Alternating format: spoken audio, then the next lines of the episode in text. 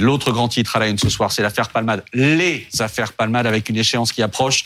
Dans 48 heures, nouvelle audience pour savoir si finalement l'humoriste doit être placé en détention provisoire. On va en parler avec nos invités dans une seconde. D'abord, on retrouve Chloé Barbeau à l'hôpital Paul Brousse où Pierre Palmade est toujours assigné à résidence.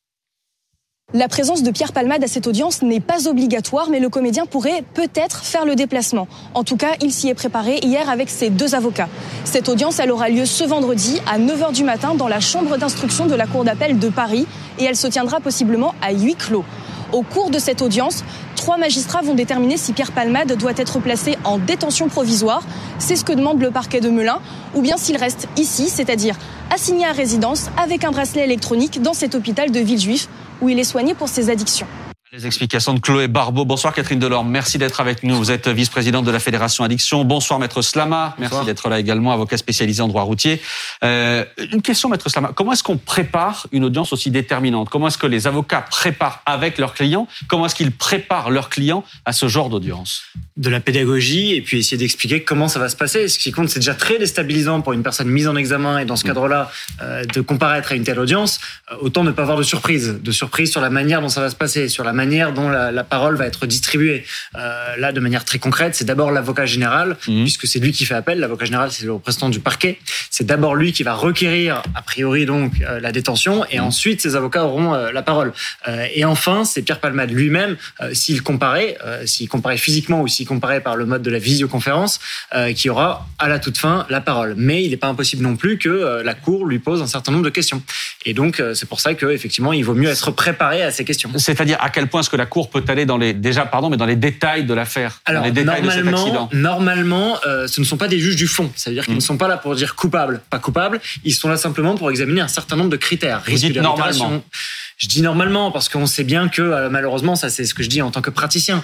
Euh, on sait bien que parfois les magistrats disent non mais là les faits sont trop graves pour et nous on a envie en tant qu'avocat de les arrêter. Mais finalement, d'une certaine manière, peu importe la gravité, puis c'est pas, pas ça qui compte aujourd'hui. Il est présumé innocent et vous n'êtes pas euh, des juges qui devaient déterminer une pré-peine. Euh, vous devez simplement savoir, indépendamment de sa culpabilité ou de son innocence, mmh. euh, si jamais les, les, les risques je ne veux pas être trop technique, mais les risques du code de procédure pénale, euh, c'est-à-dire risque de fuite, risque de réitération, risque de nuisance à l'enquête, si eux sont caractérisés. Et ce sont des, des, questions qui normalement sont indépendantes de la culpabilité et qui en théorie, euh, cette fameuse culpabilité ne doit pas mm. être prise en compte, surtout qu'à ce stade, euh, avant, pendant et après cette audience de vendredi, il demeurera présumé oui, innocent. On n'en saura rien de la culpabilité. Exactement. Et donc c'est pas au juge de l'instruction, de la chambre d'instruction, de se déterminer là-dessus. Et, et donc tout ça va se passer dans cette chambre d'hôpital? Qu'est-ce que ça change concrètement euh, finalement C'est pas, dans la chambre d'hôpital. Non, non, alors ça se passe à la chambre d'instruction, donc à la cour d'appel de Paris, ah, sur l'île de la Cité. Maintenant, ce qui peut arriver dans certains cas, surtout lorsqu'il y a des difficultés avec l'état de santé, ça peut se faire par le mode de la visioconférence. Mhm. C'est quelque chose qui est possible. Maintenant, de manière plus générale, ça se passe effectivement à la chambre d'instruction. Ça veut dire euh, pour, pour, figer un peu les choses, il y a euh, un président, deux conseillers. Le président, au début de l'affaire, au début de l'audience, fait un rapport. Ça veut dire qu'il fait une espèce de résumé des faits. Puis ensuite, comme je l'ai dit, la, la, parole est distribuée. Avocat général, donc le parquet, les avocats, et, euh, et ensuite euh, le, le, le, mise en examen à la parole en dernier. Je précise simplement, alors c'est un détail pratique hein, que nous, avocats, on connaît bien. Euh, en général, tout le monde, il peut y avoir 10 affaires dans la matinée, tout le monde est convoqué à 9h, mmh. et ensuite les dossiers se prennent les uns après les autres. Alors là, peut-être avec l'éco médiatique qui sera pris en premier, mais vous voyez, si on met convocation est effectivement pour 9h. Mais tout le monde, mais ce que je veux dire, c'est que 10 avocats pour 10 dossiers différents seront tous convoqués à 9h. Et ça, pour le coup, on connaît bien ça. On attend, on attend et on peut passer à 11h, midi, 13h, 14h. Et voilà, ça, c'est la réalité de notre métier. Guillaume Farr, très concrètement, quelles questions vont se poser les juges et vont poser les juges? Ben, En fait, vous, vous prenez euh, l'article 144 du Code de procédure pénale, c'est les fameux 7 critères, moins 1, parce que le septième, c'est pour les affaires criminelles, donc on prend les 6 premiers, euh, et vous regardez si oui ou non, à l'aune de ces 6 critères, Pierre Palmade doit rester, euh, mmh. enfin là, sous contrôle judiciaire, donc là, il est assis à résidence avec un bracelet électronique dans une unité de soins, ou alors s'il faut le mettre en détention provisoire. Après, les 6 critères, on peut les prendre un par un si vous voulez. Hein. Le premier, c'est préserver les preuves ou indices. Bon, euh, sur ce critère-là, la voiture de, l'accident, parce que c'est sur l'affaire de l'accident, hein, c'est sur l'information judiciaire qui a été ouverte. Bon, on verra les autres affaires. Voilà, la voiture, elle, mais les, juges se prononcent euh, au regard aussi de cette affaire-là. Hein. Bon, ils, ne regardent pas les deux autres. Euh, la voiture, elle a été saisie, la maison, elle a été perquisitionnée. Donc bon, preuve et indice, on peut considérer que Pierre Palmade, en plus, assigné à, résidence dans une unité de soins avec un bracelet électronique, il va pas détruire des, des preuves ou indices. Le deuxième, empêcher les pressions sur les témoins. Bon, les deux témoins, les deux passagers du véhicule, ils ont déjà été entendus sur le régime de la garde à vue, ils ont fait leur déposition, ils sont sur PV. Donc, sauf à ce qu'ils changent leur version parce que Pierre Palmade déciderait au mépris de son contrôle judiciaire de les appeler et de commencer à se concerter, bon, on peut considérer que ce risque est relativement faible. Troisième, empêcher, euh, empêcher toutes les formes de concertation. On vient, on fait effectivement un peu d'en parler. Protéger le mise en examen, donc protéger Pierre Palmade. Mmh. Bon, là où il est actuellement, si des personnes veulent s'en prendre à lui physiquement, bon, il est quand même dans une unité de soins et, et donc il y a, y a, un cadre qui est un cadre relativement sécurisé. Le protéger aussi de lui-même, hein, il pourrait attenter à sa vie, mais là aussi dans une unité médicale, ce risque de suicide est quand même amoindri par rapport à une assignation à résidence à son domicile, par exemple. À vous entendre, c'est plié. Euh, non, parce que il reste le risque de fuite. Bon, le, le fait qu'il prenne sa voiture et qu'il parte à l'étranger, de toute façon, il peut plus conduire, son véhicule est détruit et qu'il aille franchir les frontières dans l'état où il est, ça paraît peu probable. Mais il y a le sixième critère, c'est le risque de réitération. Et c'est là-dessus que les débats en réalité vont, vont porter. C'est est-ce que oui ou non, il va euh, récidiver. Et, et c'est probablement là-dessus. Alors nous, on n'a pas évidemment l'ordonnance du, du, juge de liberté de la détention, mais que ça s'est déjà joué en, en première instance. Mais bah, récidiver sur quoi? Sur la, sur la prise de drogue récidiver, récidiver sur donc les faits qui lui sont reprochés, mmh. c'est-à-dire la conduite mmh. sous l'effet, enfin sous l'empire de, de, produits stupéfiants. Et ça, pour le coup, euh, il a déjà été condamné une première fois dans une affaire euh, de détention et de consommation de trafic de stupéfiants en 2019. Donc, ce qui veut dire que dans les chefs d'accusation, la récidive légale avait déjà été visée hein, par euh, par le, le parquet, enfin par le procureur de la République. Et, et, comme ça avait été, comme ça a été visé, il y a ce risque-là qui est un risque qui est considéré comme étant un risque fort. D'autant plus qu'il n'a jamais fait mystère de, de, sa toxicomanie, de ses addictions, euh, du fait qu'il avait tenté de se soigner mais qu'il avait constamment rechuté. Donc c'est là-dessus. Donc on fait, peut considérer que pour éviter ce risque-là, il vaut mieux le placer en détention provisoire. Ben, ça, en tout cas, la détention provisoire, c'est une garantie extrêmement forte. Alors peut-être trop forte, mais mmh. extrêmement forte, la plus forte. Euh, hiérarchiquement, c'est la plus forte euh, qu'il ne puisse pas recommencer à se droguer. Maintenant, ses avocats, euh, quand ils sont allés plaider devant le juge de liberté de la détention, ils sont très bien débrouillés. Euh, ils ont euh, fait valoir qu'il avait une place dans une unité de soins. Ils avaient réussi mmh. à certifier qu'il y avait une place. Donc, ça veut dire qu'ils avaient un accord de cette unité de soins pour l'accueillir, qu'ils avaient des éléments qui prouvaient bien qu'il allait pouvoir être accueilli à cet endroit oui, précis. Et ça, ça existe toujours. Ça existera toujours vendredi. Oui, bien sûr. Et, et, mais ce qui vendredi va jouer en sa faveur, c'est qu'en plus, ça a commencé. C'est-à-dire que le processus qui consiste à l'assigner à résidence dans cette unité de soins précisément avec un bracelet électronique, qui est une sécurité supplémentaire, mmh. euh, bah, il a commencé un processus thérapeutique. Donc ça, c'est évidemment un argument que ces avocats vont évidemment mobiliser. Enfin, vous êtes avocat, vous dites la première chose, pourquoi interrompre ce qui a commencé par marcher? Jusqu'à mmh. preuve du contraire Il s'est pas redrogué, il s'est pas échappé, euh, il a pas reconduit. Donc pourquoi casser tout ça? Pour le mettre en détention provisoire. C'est probablement l'argument le plus fort. Euh, on va s'arrêter sur ce point-là dans un instant avec vous, Catherine Delorme, euh, notamment sur le, côté médical, l'addiction, l'état de santé éventuel de, de, Pierre Palmade. Mais Maître Slama, si ça se passe mal pour Pierre Palmade, là, euh, est-ce que les avocats préparent aussi leurs clients avant l'audience à une mauvaise à une mauvaise nouvelle, si je puis dire. Oui, alors je vais donner ça, c'est un peu le, le, le, traumatisme pour tout avocat, hein, euh, disons la vérité. C'est-à-dire qu'il arrive très régulièrement, malheureusement, que l'appel fasse parquet, et à ce moment-là, on compare avec des individus qui sont libres. Et ce qui se passe dans ce cadre-là, c'est qu'ils peuvent ne pas ressortir libres. Et donc, c'est une scène qu'on voit souvent dans leur chemin d'instruction, des individus qui viennent avec leur sac de linge, mmh. euh, parce qu'ils peuvent ensuite être conduits directement en maison d'arrêt. Euh, donc oui, euh, nous, c'est ce qu'on dit systématiquement, en général, à nos clients, c'est euh, venez avec de quoi en, éventuellement partir de la maison d'arrêt. On, on, ne vise bien sûr pas cette éventualité, mais en tout cas, c'est aussi une manière de les préparer euh, parce que ça peut se terminer comme ça. Donc euh, oui, c'est une éventualité, c'est la fameuse infirmation euh, de la chambre d'instruction.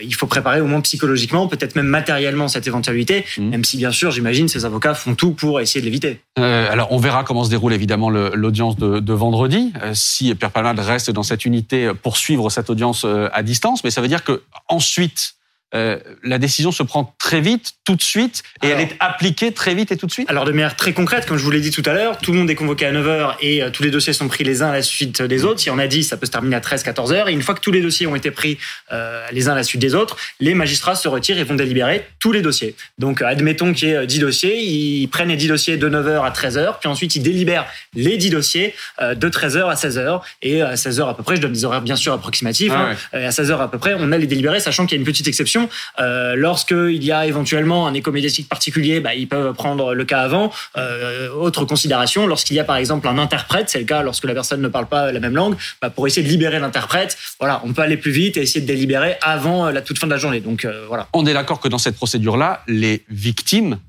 notamment là les victimes de l'accident, n'ont pas voix au chapitre. Alors, c'est une question un peu délicate parce que l'avocat de partie civile euh, est convoqué, donc je dis mmh. bien l'avocat. Euh, maintenant, ensuite, voilà, il y, a presque un débat, j'ai presque envie de dire, dans la profession. On, a tendance à considérer que c'est pas le rôle de l'avocat de la partie civile euh, d'être à la place du procureur. Ce sont deux mmh. rôles bien distincts. Euh, donc, euh, disons qu'il peut être là parce qu'il peut aussi euh, rapporter ce qui s'est passé à ses clients, etc. Maintenant, son rôle stricto sensu n'est pas de requérir la détention, mais il peut être éventuellement, par exemple, de dire, voilà, quel que soit le délibéré, je voudrais pour mes clients qu'il y ait une interdiction de tel département euh, où mmh. vivent mes clients. Et ça, ça peut être le rôle de l'avocat de partie civile. Euh, Catherine Delorme, euh, je rappelle que vous êtes vice-présidente de la Fédération Addiction. évidemment, dans ce cas-là, l'état de santé de Pierre Palmade est pris en compte dans la manière dont va se dérouler l'audience, dans la j'allais dire la peine, c'est pas une peine, mais dans la décision qui peut être prise de détention provisoire ou pas, l'état de santé est pris en compte? Alors là, moi, j'aurais du mal à répondre à cette question-là, puisque du coup, ça va être apprécié aussi euh, dans le cadre euh, dans le cadre judiciaire. Par contre, là, l'état de santé, d'après ce qu'on sait, c'est qu'il est euh, totalement pris en compte mmh. par les bah, par les collègues qui interviennent à ses côtés. Il a évidemment sans doute entamé un sevrage, puisque de toute façon, de fait, il se trouve en situation de sevrage, mmh. puisque s'il est dans un état de dépendance, ce qui reste quand même à, à vérifier, il va nécessairement être mal donc euh, il est pris en charge, il y a des soins qui sont organisés. Euh, de quelle manière c'est organisé et comment ça va suivre, ça, je dirais que c'est justement le rôle qu'on a euh, de construire l'accompagnement avec les personnes concernées. Mmh. Mais soigner en ce moment quelqu'un comme Pierre Palmade, ça veut dire quoi concrètement? Alors ça, c'est compliqué, en effet, parce que ça veut dire que là, le soin s'impose. le soin, il est sous contrainte. Hein. Ça, c'est aussi mmh. des dispositions judiciaires. On a un certain nombre de dispositions judiciaires qui prévoient que lorsque, à l'origine de la commission des faits, et même d'ailleurs en dehors de ça. Hein. Il y a des produits qui sont classés stupéfiants dans notre société, il y a des produits qui sont classés licites, même s'ils sont beaucoup réglementés. Et donc le seul vous fait... de l'alcool, par exemple. Ah, je parle de l'alcool, par exemple. Euh, je parle aussi d'un certain nombre de médicaments qui peuvent par mmh. ailleurs être détournés, et à ce moment-là, ils sont considérés comme des drogues, mais ils peuvent être prescrits aussi. Enfin, vous savez, c'est toujours très très compliqué ces questions-là. Et donc, euh, à partir du moment déjà où le simple fait dans, dans, notre pays, le simple fait de consommer des produits qui sont stupéfiants, c'est déjà la commission d'un délit. Mmh. Donc euh, voilà, là, effectivement effectivement, on est dans, quelque chose où euh, il y a eu des conséquences euh, qui ont euh, des conséquences graves, qui a, qui, il y a eu des victimes. L'auteur elle-même, en tout cas dans ce cas de figure-là, on la considère aussi comme une victime, évidemment, toute proportion gardée, mais enfin, quand même. Donc là, ce qui est très compliqué, c'est que le soin s'impose aux personnes dans ces cas-là.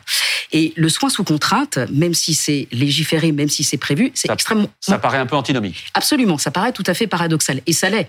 Parce qu'en fait, ce qu'on vous demande, c'est maintenant de changer parce qu'on l'a décrété. C'est comme désirer pour l'autre, vous voyez euh, Et donc là, du coup, tout le travail et tout le travail d'accompagnement, ça va être euh, de créer un partenariat euh, mmh. avec la personne concernée pour travailler sur ce qu'il souhaite changer, ce qu'il a besoin de changer, et finalement que quelles contraintes lui il intériorise pour lui-même et par rapport aussi aux agissements, mmh. par rapport à autrui. Évidemment, Guillaume Fard, à quel point est-ce que l'état de santé de Pierre Panade peut influer sur la décision des juges vendredi bah, Sur sa présence, sa présence elle est, elle est requise. Euh, donc après, bon, il peut effectivement y avoir des, des contre-indications médicales fortes, mais mm. ça en prend pas le chemin dans la mesure. Euh, bon, d'abord, on, l'a déjà vu euh, sortir de, de, la première audience euh, à pied, marcher. donc bon, il y a, après, le corps médical est souverain, hein, mais il n'y a pas, il y a pas de contre-indication médicale majeure, mais bon, sait-on jamais.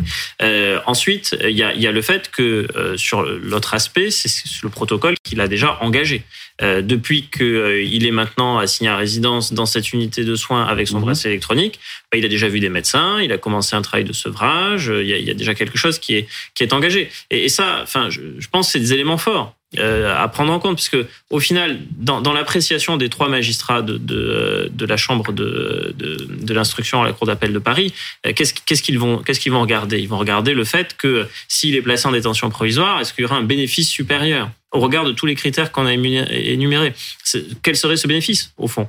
Puisque euh, si on, on, considère que euh, le, le, principal risque, ce serait, au regard de tous ces critères, celui qu'il réitère l'infraction, c'est-à-dire qu'il recommence à conduire, ou qu'il recommence à se droguer, ou qu'il recommence à se conduire drogué, euh, ce qui serait le, le, pire, le pire des scénarios. Mais là, tel qu'il est actuellement dans cette unité de soins, mmh. euh, avec son bracelet électronique, euh, ce, risque est quand, même, est quand même relativement faible. Mais s'il était placé en détention provisoire, euh, il y aurait une possibilité qu'il bénéficie tout de même de, de soins? Qui ne puisse pas forcément poursuivre exactement euh, cette cure de, de, de, sevrage, mais il est possible qu'il soit quand même euh, soumis à des soins. Absolument, à tout moment. À tout moment, on peut bénéficier de soins. Qu'on soit incarcéré, qu'on soit... Euh, y a, y a, les, soins sont organisés aussi euh, en détention. Euh, les soins sont organisés aussi, même dans le cadre d'un bracelet électronique. Donc, on est effectivement en situation de détention, mais pas dans, dans, une prison. ça peut être assorti de, justement, d'une thérapeutique qui, alors, qui est composée de plusieurs éléments. Il y a les aspects médicaux il y a les aspects aussi soutien psychologique, euh, il y a tout le travail aussi qu'on appelle le travail de rétablissement. Ça peut mm. être mobilisé à tout moment, heureusement, oui. Euh, Maître Slama, on rappelle une chose. Normalement, euh, le placement de détention, c'est l'exception, c'est pas la règle. Normalement, c'est l'exception. Malheureusement, euh, on sait que en France, dans nos prisons, il y a 20 à 25% de personnes qui sont présumées innocentes. Il y a 20 à 25% de personnes dans nos prisons euh, qui n'ont toujours pas été euh, jugées. Mmh. Donc, je suis tout à fait d'accord avec vous. La théorie, c'est que c'est l'exception. dans la pratique, voilà, c'est peut-être l'avocat qui parle, hein, mais moi, j'ai l'impression, je, je, regrette que on place trop en détention provisoire pour On y a beaucoup trop recours, bien sûr. Et on s'était d'ailleurs posé la question à l'occasion de certaines sagages, mais des guillemets judiciaires. Mais après l'affaire d'Outreau, on, on on avait remis en question la place de la détention provisoire en France. On s'était dit qu'il fallait trouver des systèmes alternatifs. Voilà. Et donc, euh, on s'est posé à ce moment-là qu'on avait considéré que le juge d'instruction ne pouvait plus être celui qui plaçait en détention provisoire. Oui, il y a eu, il y a le juge des libertés de la, il y a le juge des libertés de la détention, il y a la chambre d'instruction qui sont censés être des garde-fous. Et ce sont des réflexions comme ça qui reviennent de temps en temps. Attention à la détention provisoire. Mais malheureusement, voilà, il y a, il y a aussi. Euh, Pourquoi est-ce cette tendance-là publique Bah parce que parfois c'est un peu, euh, il y a plusieurs choses. Parfois c'est un peu la facilité. Parfois, bah, les magistrats parfois ont peur aussi de, de ce qui peut se passer. Parfois aussi la justice est lente il faut bien le dire. Euh, la justice est extrêmement lente, euh, mais c'est vrai qu'il y a tout un tas, à mon avis, de, de, de dysfonctionnements. Le mot est peut-être trop fort, mais en tout cas, il y a tout un tas de problèmes qui font que je pense qu'en France, on a beaucoup trop retour, recours à la détention provisoire. Parce que je rappelle quand même, le, véritable problème, en fait, quel est-il euh, Il est qu'à la fin, il y a un certain nombre de personnes, et ça, c'est avéré, qui seront innocentées. Je mm. crois qu'on, il me semble que le chiffre est 500 personnes par an. 500 personnes par an qui, à la fin, bénéficieront d'une relaxe, d'un non-lieu, d'un acquittement, et qui seront d'ailleurs indemnisées. Je crois que c'est 10 millions par an à peu près. le fonds, enfin, le fonds, c'est pas un fonds, mais les, la somme qui finalement est allouée à toutes les personnes qui se font indemniser de leur détention mmh. provisoire, on dit que c'est approximativement 10 euh, millions. Donc c'est un vrai problème, je trouve, oui. Oui, parce qu'on évoquait le cas de ce jeune homme de 22 ans au Puy-en-Velay qui a été condamné à 15 mois de prison ferme euh, pour conduite sous cocaïne avec récidive. Mmh. Il possédait également, on avait également trouvé de la drogue à son domicile. Et lui, il était déjà en détention provisoire depuis la mi-janvier. Alors que là, on ne parle pas d'accident en plus. Donc effectivement, la détention provisoire, euh, elle est pratiquée régulièrement. Oui, et puis c'est vrai qu'en fait, je pense que malheureusement, parfois, c'est un peu une prépeine. Euh, parfois, on regarde pas les critères qu'on a évoqués, qui sont les critères théoriques, mm-hmm. mais c'est vrai que parfois, on se dit les faits sont graves. Et parfois, et d'ailleurs, quand est-ce qu'on s'aperçoit que c'est une prépeine? Quand on arrive au jugement, euh, une personne a fait euh, parfois 18 mois de détention provisoire et il est très souvent, un peu comme par hasard, condamné à 18 mois. Ça veut dire qu'en fait, la condamnation vient couvrir la durée de la détention. Et si jamais il avait fait 6 mois de plus parce que le délai avait été plus long, bah, il aurait été condamné à 24 mois. Vous voyez, et ça, on le ressent en tant qu'avocat dans notre pratique tous les jours, le fait que la détention provisoire est souvent couverte par la peine qui est prononcée in fine. Votre témoignage et votre récit, en fait, nous, nous fait penser que peut-être effectivement l'écho médiatique et la pression très forte qu'il va y avoir sur les magistrats, compte tenu du symbole de cette affaire, une personnalité très connue qui consomme de la drogue, qui se croit un petit peu mm. tout permis euh, et qui, et qui tue une famille malheureuse, on se dit que cette pression médiatique-là, euh, vous disiez à l'instant que les critères parfois sautent et que voilà, il y a une anticipation de peine. Là, est-ce que vous redoutez-vous que cette pression médiatique et ce cas emblématique pèse sur la décision du juge des libertés? Sachant, pardon, je, précise, enfin, j'accompagne la question d'Antonin, sachant que vous nous avez déjà dit sur ce plateau que vous considériez que cette cette affaire était déjà menée de manière un peu exceptionnelle. C'est ce que j'allais dire. Euh, j'ai presque envie de dire ces affaires. Dans la première euh, affaire, effectivement, il y a des réquisitions qui sont assez sévères de détention provisoire, ce qui n'est pas nécessairement la règle euh, mm. dans ce genre d'affaire. C'est-à-dire l'accident de la route? C'est-à-dire l'accident de la route. Il y a une deuxième affaire, je le rappelle, qui est née sur le stupéfiant à la suite de cet accident de la route, qui est très rare quand même, une deuxième affaire, enquête incident suite à une première, et même une troisième enquête de pédopornographie qui est née extrêmement vite. Je suis pas en train de dire qu'il faut pas poursuivre. Je suis en train de dire que dans la plupart des cas, ça ne va pas aussi rapidement. Donc bien sûr que le médiatique peut avoir des conséquences.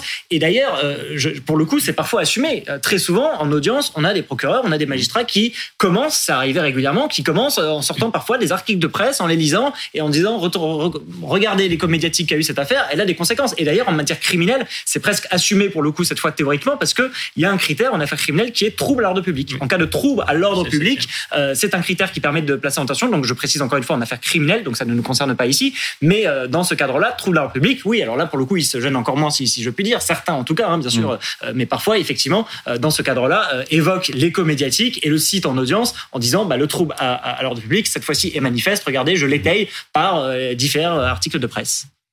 Sur la détention provisoire, au 1er janvier 2023, vous voyez, tous les chiffres, c'était 72 173 personnes détenues, 18 961 à titre provisoire. 18 mmh. 000 sur 72 000, enfin quasiment 19 000 sur 72 000.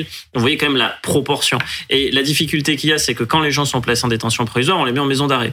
Or, en maison d'arrêt, donc c'est là où il y a les personnes qui sont en courte peine, c'est là où on a le taux de surpopulation carcérale le plus élevé. Donc, c'est-à-dire en fait les conditions euh, d'enfermement les moins dignes. Et donc, vous avez des gens dont certains, et ça a été rappelé, vont être innocentés. Euh, mmh. Statistiquement, il y a un pourcentage de personnes qui vont être innocentées, qui vont être incarcérées dans des conditions très peu dignes, qui dans certains cas d'ailleurs, parce que la justice est très lente, euh, vous, pouvez même quitter la détention provisoire et ensuite attendre votre votre jugement, votre mmh. procès. Pour ensuite éventuellement retourner en prison. Voilà, ou, pas du tout. mais, mais, dans la majorité des cas, pour effectivement y retourner, modulo le fait qu'évidemment on décompte le temps que vous avez passé en, en, détention provisoire. Mais ce qui veut dire que la détention provisoire, c'est un moment euh, on ne vous traite pas sur le plan social, on ne vous traite pas sur le plan de la réinsertion.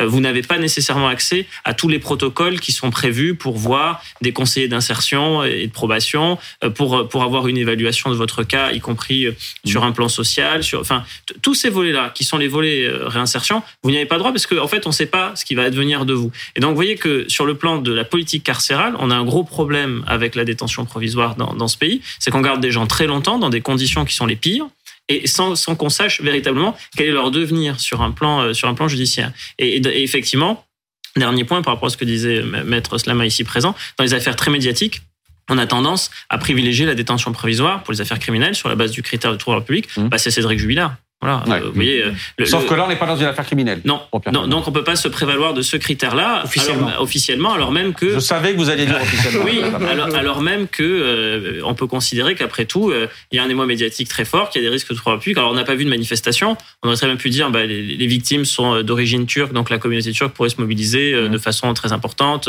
pour aller pour aller reprocher. Enfin, comme on a vu dans une autre affaire, la communauté kurde se manifester, se, se manifester de mmh. façon assez véhémente. Donc, donc ce, ce critère-là, effectivement, il peut pas, il peut pas être pris en compte. Mais dans les affaires criminelles, on a beaucoup de personnes qui sont placées en détention mmh. provisoire et parfois euh, pour une durée quand même très longue. Et le cas le plus emblématique en ce moment, enfin médiatique, c'est clairement Cédric Jubilard. Nora. Oui, juste euh, pour euh, sur la détention provisoire, on, voit les dégâts notamment que ça fait en quartier populaire avec des personnes qui ont été contrôlées pour de la détention de drogue, pour des petits deals. clairement, ça fait partie aussi des enfin de, de, de la, majeure, enfin, la majeure partie de ceux qui sont aujourd'hui en détention provisoire, on en a beaucoup en fait qui sont dans ce genre d'affaires et, et, on voit à quel point aussi euh, quand on travaille en fait sur ces quartiers, mmh. tout ceci en fait nourrit une forme de défiance en fait parce que on a euh, des familles euh, qui doivent faire face à une justice qui ne les entend pas. Alors là, on est très loin de la notion de trouble à l'ordre public. Hein. Mmh. C'est que clairement, eux, ils partent du principe qu'on est face à une justice de classe et qui aurait tendance en fait à plus mettre en détention provisoire euh, des gens qui sont issus en fait de classes populaires pour des faits euh, qui, euh, pour certains, en fait, notamment sur du trafic de drogue ou sur de la consommation, mmh. ne les conduit pas à être incarcérés. Là-dessus, maître Slama. Oui, c'est vrai, c'est vrai. Nous, on le regrette tous les jours et on le voit que la provisoire, en fait, c'est une espèce de facilité parfois hein, pour les magistrats parce que c'est difficile de sanctionner tout de suite, parce qu'il faut faire des preuves et parce que faut dire la vérité aussi. Parfois, il y a une forme de pression de l'opinion publique qui pèse. Alors, pas seulement dans les dossiers médiatiques, hein, euh, parfois, y compris euh, dans des dossiers, parce que à échelle locale, euh, parfois, on entend hmm. souvent ce discours hein, de la part de policiers. Vous savez, on se rappelle cette manifestation. Le problème de la police, c'est la justice. justice ouais. voyez, donc ça, ça, même si c'est pas dans des affaires particulièrement médiatiques, c'est une forme de pression qui est mise. Je mets des guillemets, mais quand même, qui peut être mise sur certains magistrats. Et donc, oui, lorsqu'on entend ça matin, midi et soir, bah, les, les magistrats sont des êtres humains en fait, donc ils sont pas hermétiques euh, à toute forme de, pression. Ils réfléchissent, ils regardent les infos, ils regardent ce qui se passe dans la rue. Donc, euh, bien sûr. Alors, justement, à quel point est-ce que cette affaire Palmade infuse d'une certaine manière et pèse sur ce qui se passe en ce moment dans les tribunaux? Est-ce que ça pèse sur les décisions qui sont prises, euh, notamment en matière de délit routier Écoutez cette avocate qui était tout à l'heure l'invité de Story on aurait pu penser qu'avec cette affaire Palmade, il aurait pu avoir un effet miroir sur euh, toutes les autres infractions et surtout sur euh, toutes les affaires judiciaires qui auraient pu être traitées. Figurez-vous que lundi, j'étais encore en audience et euh, il y a eu un conducteur qui était qui comparaissait devant le tribunal pour justement conduite sous l'emprise de stupéfiants. Il a sorti avec deux, deux, mois de prison avec sursis. C'est pour vous dire que voilà, aujourd'hui, on a beau dire oui, la lutte contre la toxicomanie, les stupéfiants, la conduite sous stupéfiants, c'est vraiment mis en lumière par cette affaire. Et puis on voit bien que dans, dans les tribunaux, c'est encore pas laxiste mais euh, voilà, c'est assez toléré. Ça, ça vous fait réagir immédiatement, Guillaume Oui, parce que ça, ça ne veut rien dire. On ne connaît pas le dossier, on ne sait pas de ce dont elle parle. Deux mois de prison avec sursis, dit-elle, mais est-ce que la personne avait commis un homicide volontaire? Parce que c'est ce qui est reproché au cas d'espèce à Pierre Palmade, en tout cas c'est un des chefs de sa mise en examen. Est-ce qu'il y avait eu des blessures avec une incapacité totale de travail supérieure à trois mois? Enfin, on ne sait pas. On ne sait pas des mêmes s'il y a même le moindre blessé. Donc comparer les affaires et dire, mmh. regardez le cas Palmade, regardez mon cas, oui, mais en fait, les deux dossiers ne sont pas équivalents. En plus, sur, sur la pression médiatique, il y a eu une étude dont on parlait hier, justement, mais qui montrait qu'il y avait un impact dans les cours d'assises, justement, avec les jurés populaires, mais un impact de très court terme. En général, euh, un ou deux jours juste après une affaire dont on a beaucoup parlé dans les médias. Mais en revanche, euh, pour les tribunaux en correctionnel, notamment, où ce sont des, des, des juges professionnels, qu'il y avait très peu d'impact, heureusement, euh, de, ces affaires médiatiques. Qu'est-ce que vous constatez, vous, Maître Slama, depuis maintenant quasiment deux semaines? Est-ce que vous avez vu un changement d'atmosphère, changement d'ambiance dans ces audiences-là, dans ces affaires-là? Très honnêtement, c'est assez difficile sur du court terme de voir ceci. Alors là, là où je suis d'accord, c'est que sur les cours d'assises, quand il y a des jurés populaires, c'est là que c'est le plus prégnant parce que ce mm. sont vraiment des individus qui ne sont pas des magistrats professionnels. Et euh, d'ailleurs, vous parliez de l'affaire Jubilard, ça, ça, pose de vrais problèmes parce que le jour où il sera jugé éventuellement, parce qu'il faut prendre des précautions, mais s'il est jugé, euh, c'est compliqué pour des individus qui peut-être ont entendu parler de cette affaire pendant deux ans, trois ans, d'arriver et de se défaire de tous les préjugés qui ont été les leurs euh, après avoir suffi une affaire médiatique pendant un an, deux ans, trois ans, en se disant bon bah je repars de zéro et j'oublie tout ce que j'ai pu entendre à la télévision, sur internet. Etc. Vous imaginez aux États-Unis l'affaire George Floyd Il y a, quand même eu des grandes affaires criminelles en France où il y avait la peine de mort et où la pression médiatique était, euh, je pense à l'affaire Patrick Henry par exemple, qui était un feu roulant qui faisait la une des journaux, et où quand même je rends hommage à votre métier, l'avocat arrivait à convaincre un jury populaire mm. de ne pas condamner à mort. Oui, bien sûr, mais ça pose problème. Je crois me rappeler, je ne veux pas me tromper, mais je crois me rappeler que dans le procès Tron, euh, en plein milieu du procès, il y avait eu euh, euh, un reportage très à charge, me semble-t-il, à la télévision, et que Maître Dupond-Moretti avait demandé et obtenu le renvoi en disant ça pose problème à la sérénité des débats lorsque les jurés voient quelque chose la journée, donc les débats tels qu'ils doivent se tenir, qui rentrent chez eux le soir, qu'ils allument la télé et qui tombent sur quelque chose qui vient impacter complètement ce qui se passe dans la salle d'audience. Donc c'est vrai que c'est des questions qui sont très compliquées et très souvent ça se fait au détriment euh, de la présomption d'innocence. On voit très rarement mm. euh, à la télévision ou dans les journaux des reportages euh, qui montrent pourquoi une accusation finalement ne tient pas debout. Malheureusement, c'est souvent dans l'autre sens. Nora, puis Guillaume. Nora. Oui, non, mais je, voulais justement, Catherine Delorme là-dessus, quand on voit justement toute cette pression médiatique, et on est ce soir encore en train d'en parler, mais, mais comme beaucoup de chaînes de télévision depuis maintenant plusieurs euh, semaines presque, euh, est-ce que vous diriez que ce, cette petite musique aussi autour de l'addiction, autour de la consommation, on a beaucoup parlé de chemsex, etc. Est-ce que ça, vous considérez que c'est matière aussi à stigmatiser de manière générale? Toute la population toxicomane. Oui, alors absolument. Ça, c'est pas très aidant, effectivement. Parce mm. que, déjà, si vous voulez, c'est, sans, sans, mauvais jeu de mots, c'est quand même la double peine. C'est-à-dire que, déjà, ils sont dans une situation, en tant que consommateurs, avec les types de produits que vous avez cités, mm. ils sont déjà, de fait, hors la loi. Euh, ce qui, d'ailleurs, complique beaucoup l'accès aux soins. Hein. Je veux dire, la, question de la loi, c'est aussi comment on éloigne euh, du, du, des lieux de soins euh, ces personnes qui sont stigmatisées. Et en plus, bien entendu, là, il y a un dommage, enfin, il y a des dommages conséquents. Euh, euh, là, c'est vraiment la double stigmatisation. Et en fait, c'est vraiment pas aidant. Et en plus, quand on a des mesures de soins comme ça qui sont imposées, euh, c'est compliqué. Sauf, en même temps, pardon, mais on a reçu un certain nombre de vos confrères euh, sur, le, sur ce plateau ces derniers jours qui disent, dans le même temps, mm. euh, cette affaire euh, met un coup de projecteur sur des phénomènes que le grand public ne connaissait pas, des phénomènes d'addiction mhm. que le grand public ne connaissait pas forcément. Mhm. Euh, donc il y a quand même eu tout un travail qui a été fait là-dessus. Et puis ça permet de dire aussi euh, qu'il y a un manque de moyens, qu'il y a un manque de, enfin voilà, et qui se sont banalisés surtout, les deux, exactement, toute la société. Exactement. C'est d'ailleurs, c'est étonnant de voir à quel point ça met quand même en lumière ça, de la même façon que l'affaire précédente dont on parlait, mais aussi en lumière un, fait de société en fait. Ces deux affaires, il y a quand même un parallèle, un fait de société sur euh, la, le manque de prise en charge des, des, des, des adolescents et des pathologies psychiatriques, et là un manque de prise en charge d'un phénomène dont en fait le grand public n'a pas euh, euh une vision de l'ampleur globale. Aujourd'hui, ça diffuse partout la cocaïne. Ça diffuse partout, pardon, mais, mais du coup, je, je, je, me permets en fait euh, un, un, droit de suite. Quand on voit la réponse politique en fait, à, et en l'occurrence euh, l'interview de Monsieur Darmanin qui nous parle de la nécessité de créer un homicide routier, on a quand même aussi le sentiment que même si collectivement les médias en parlent, mmh. même si ça permet de faire émerger une réalité et de poser des faits sociaux sur la table, la réponse politique est quand même pas à la hauteur. On n'entend pas le ministre de la Santé. Non. Euh, ah. c'est vrai. C'est une bonne réflexion. Par rapport à ça, ma réponse n'était pas contradictoire. Vous me posiez la question du côté des usagers, du mmh. côté des consommateurs mmh. eux-mêmes. Maintenant, effectivement, on peut éclairer le reste. Euh, le reste, le chemsex, j'ai effectivement entendu une partie de, de, de, mes collègues sur votre, sur votre plateau notamment. Euh, voilà, ça vient éclairer une mmh. réalité compressant depuis une grosse dizaine d'années. Euh, et en même temps, ça vient éclairer toujours sur un problème, parce que la majorité des chemsexeurs, si on parle de ça, sont des chemsexeurs heureux, comme la majorité d'ailleurs des consommateurs de produits, qu'ils soient licites. vous êtes la première à nous dire ça sur le plateau. Bah écoutez, voilà, vous m'avez bien fait de m'éviter. non, mais c'est vrai, honnêtement. oui, mais parce que la majorité des consommateurs de produits psychoactifs sont plutôt heureux. Une minorité a de gros problèmes. Et encore une. Heureux, ça ne veut pas dire qu'ils ne sont pas malades. Alors, ça, vous savez, la question de la maladie, c'est encore compliqué. Ça veut dire que euh, la maladie, au départ, au départ, on, on, on, la maladie, elle s'installe, d'accord? Au départ, on parle d'usage, et on parle d'usages qui sont profondément inscrits dans des codes sociaux, qui sont profondément inscrits dans euh, notre façon d'être. C'est une façon aussi d'être au monde. Alors, d'un côté hédoniste, d'un mmh. côté socialisant, et pour certains, d'un côté aussi autothérapeutique.